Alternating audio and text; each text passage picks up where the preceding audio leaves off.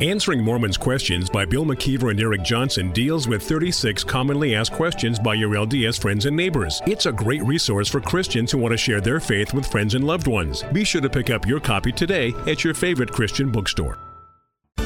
Viewpoint on Mormonism, the program that examines the teachings of the Church of Jesus Christ of Latter day Saints from a biblical perspective.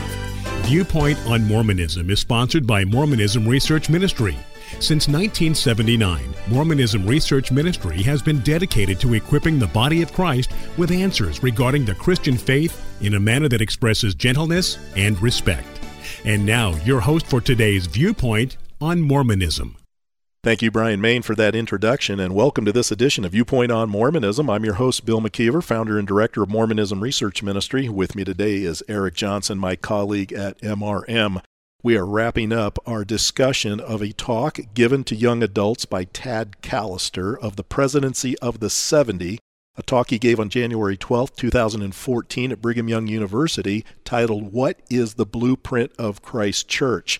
I can't help but go back and think of what a bad case he really made for his church because how many times have we found him taking verses out of context and how many times have we found him fudging on what the New Testament is really teaching? And I'm going to suggest to you every single point that he has made has made a bad case because it is faulty interpretation. He's reading his own ideas into what the text is saying, and that's not what the text says. But then he goes on to make this statement of bravado about matching the blueprint of Christ's original church. What does he say there? And this goes along again with the 17 points of the true church. We've been talking all along in this series that there was a document made many years ago that had these 17 points. And so, even though he doesn't mention the 17 points in his talk, he certainly uses most of those points. And so, this would be 17 points of the true church, number 15. The true church must be a restored church. And by the way, you can find this and all of the podcasts for this three week series at mrm.org slash blueprint hyphen church.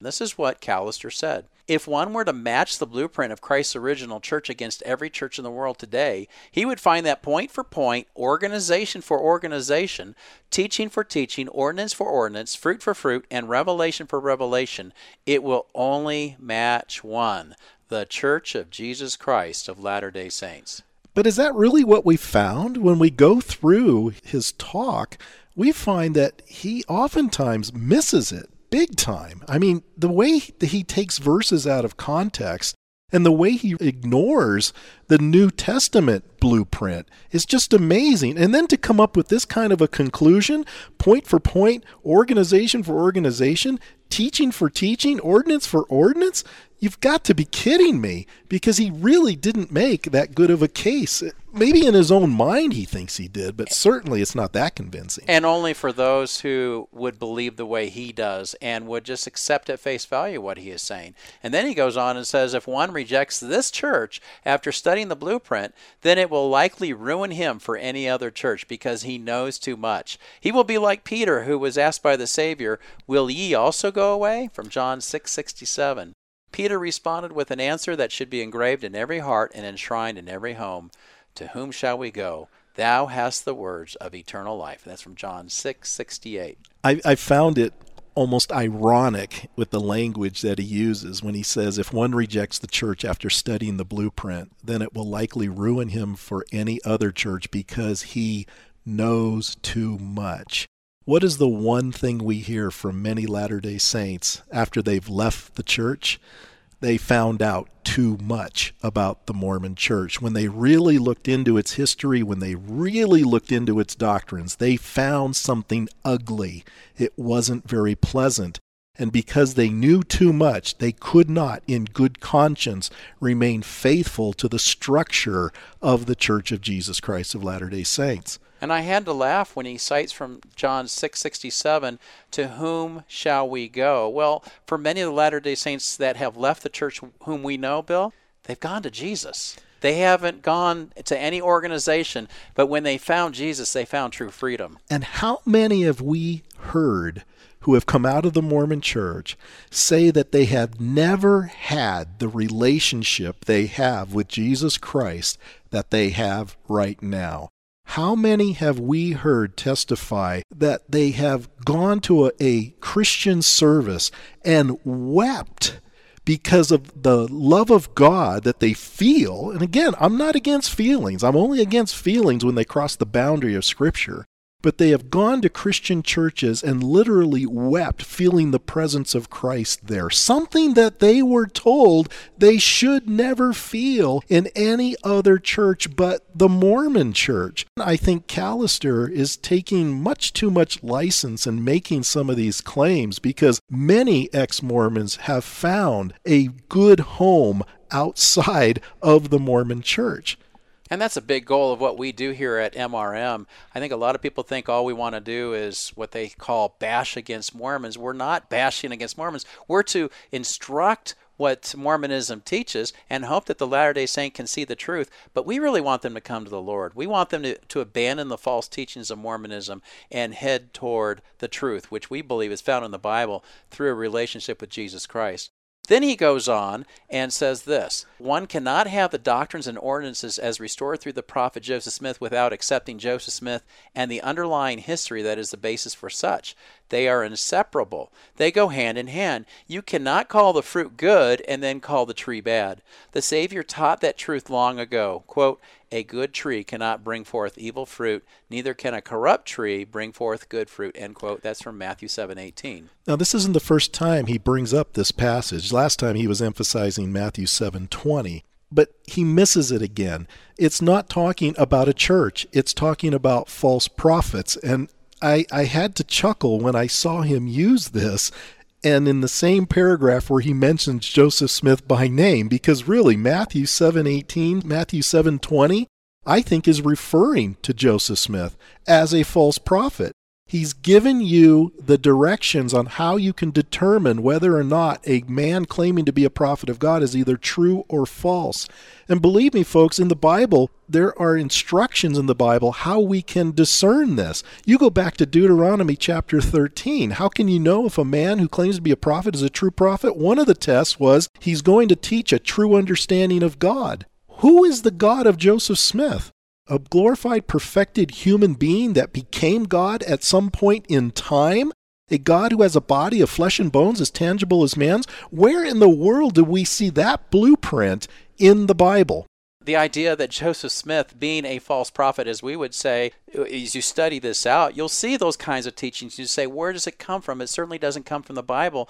Callister says in general conference addresses some years ago, Elder B.H. Roberts would speak of the accomplishments of Joseph Smith, and then, as if speaking to Joseph's critics, he would say, match it Match it, I say, or with hand on lips remain silent when his name is spoken. Bill, you and I don't remain silent when we mention the name of Joseph Smith. Absolutely not. In fact, I don't have any respect whatsoever for Joseph Smith. I do think he, he met the qualifications of a false prophet because again, not only was a one of the qualifications for a false prophet being a man who claims to teach about a God who is not the God of the Bible, but also makes predictions that don't come to pass. And when we go look at some of the things that Joseph Smith taught, for instance, Jesus coming back 56 years from the time he gives a particular prophecy, those things didn't happen. The saints going back to Missouri, it didn't happen. He gave a lot of false prophecies which would disqualify him for being a true prophet of God. And look at the reasons why so many Latter day Saints in these past few years have been leaving the church. I'm talking about, for instance, how the Book of Mormon was constructed using a seer stone and a hat. That has been confirmed by the Gospel Topics essays, which we have covered. Also, the Book of Abraham, how he did not know hieroglyphics that were found on a common funeral papyri. In fact, how they have to redefine what even a translation is when it comes to the Book of Mormon and the Book of Abraham. And even the personal history of Joseph Smith as far as, for instance, his marriages, as the LDS Church has admitted, married to 30 to 40 women, and a third of those were teenagers, another third were married to other men's wives. Well, let me bring that point out. The fact that Joseph Smith practiced polyandry. Mr. Callister, is that a blueprint in Christ church to marry married women? Where do you find that blueprint in the Bible? See, I think Joseph Smith is a liability to the LDS Church, especially right now, because so much has come out. And I think, again, the number one reason people are leaving the church is based on Joseph Smith. And the church has said you either have to take him or reject him. And so when they reject Joseph Smith, they end up having to leave the church. Unfortunately, many Latter day Saints are leaving for atheism or agnosticism. And again, what I said earlier is true. We don't want to see that. We want them to understand that the Bible it can still be true. There still can be a God who loves us and Jesus who died for our sins. But uh, unfortunately, many Latter day Saints reject everything, throwing the baby out with the bathwater. Throughout this series, Eric, you kept making a comparison to 17 Points of the True Church which in and of itself has a dubious background. But still, I think you're right. Callister does follow very closely the pattern of that alleged proof for the Mormon Church. But you also mentioned something to me off air that Callister failed to bring up one of the points that is found in the 17 points. And before I started reading the whole paper and studying this, I predicted that he would use all or at least most of those points, but there was one I did not find any mention of at all, and it's number six of the 17 points of the true church. This is what point six says. The true church must have no paid ministry. 1 Corinthians chapter 9, Acts 20, and John 10. Callister never refers to this. Why do you think, Bill? I think the reason he never refers to it because technically the Mormon church does have a paid ministry, maybe not on a lower level such as with bishops and stake presidents, but there's no way that all the men that are employed full time downtown are living off of retirement income or or savings that they have squirreled away over their in some cases their very short life. They are receiving compensation. The deception, I think, is in how Mormons describe that. They call it volunteer service. And of course, many Latter day Saints, not wishing to look into this any deeper, are going to assume that they don't receive any compensation for the many hours that they put into the church. I think Callister probably knows better, being a full time employee of the church, I think Thomas Monson knows better. I'm sure all the apostles in the Mormon church know better. Certainly the mission presidents know better, even though they also claim it's merely volunteer service, but they are being compensated.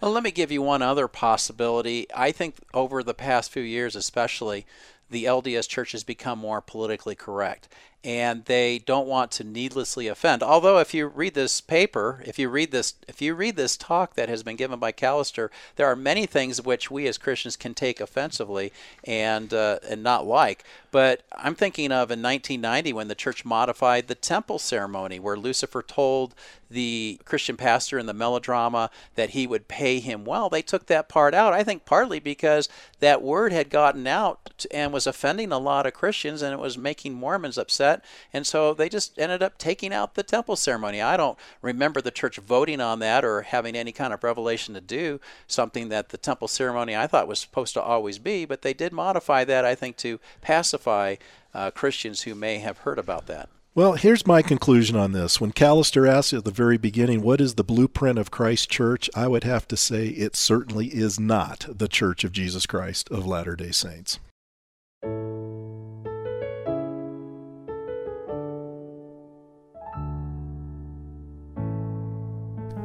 Thank you for listening. If you would like more information regarding Mormonism Research Ministry, we encourage you to visit our website at www.mrm.org, where you can request our free newsletter, Mormonism Researched. We hope you will join us again as we look at another viewpoint on Mormonism.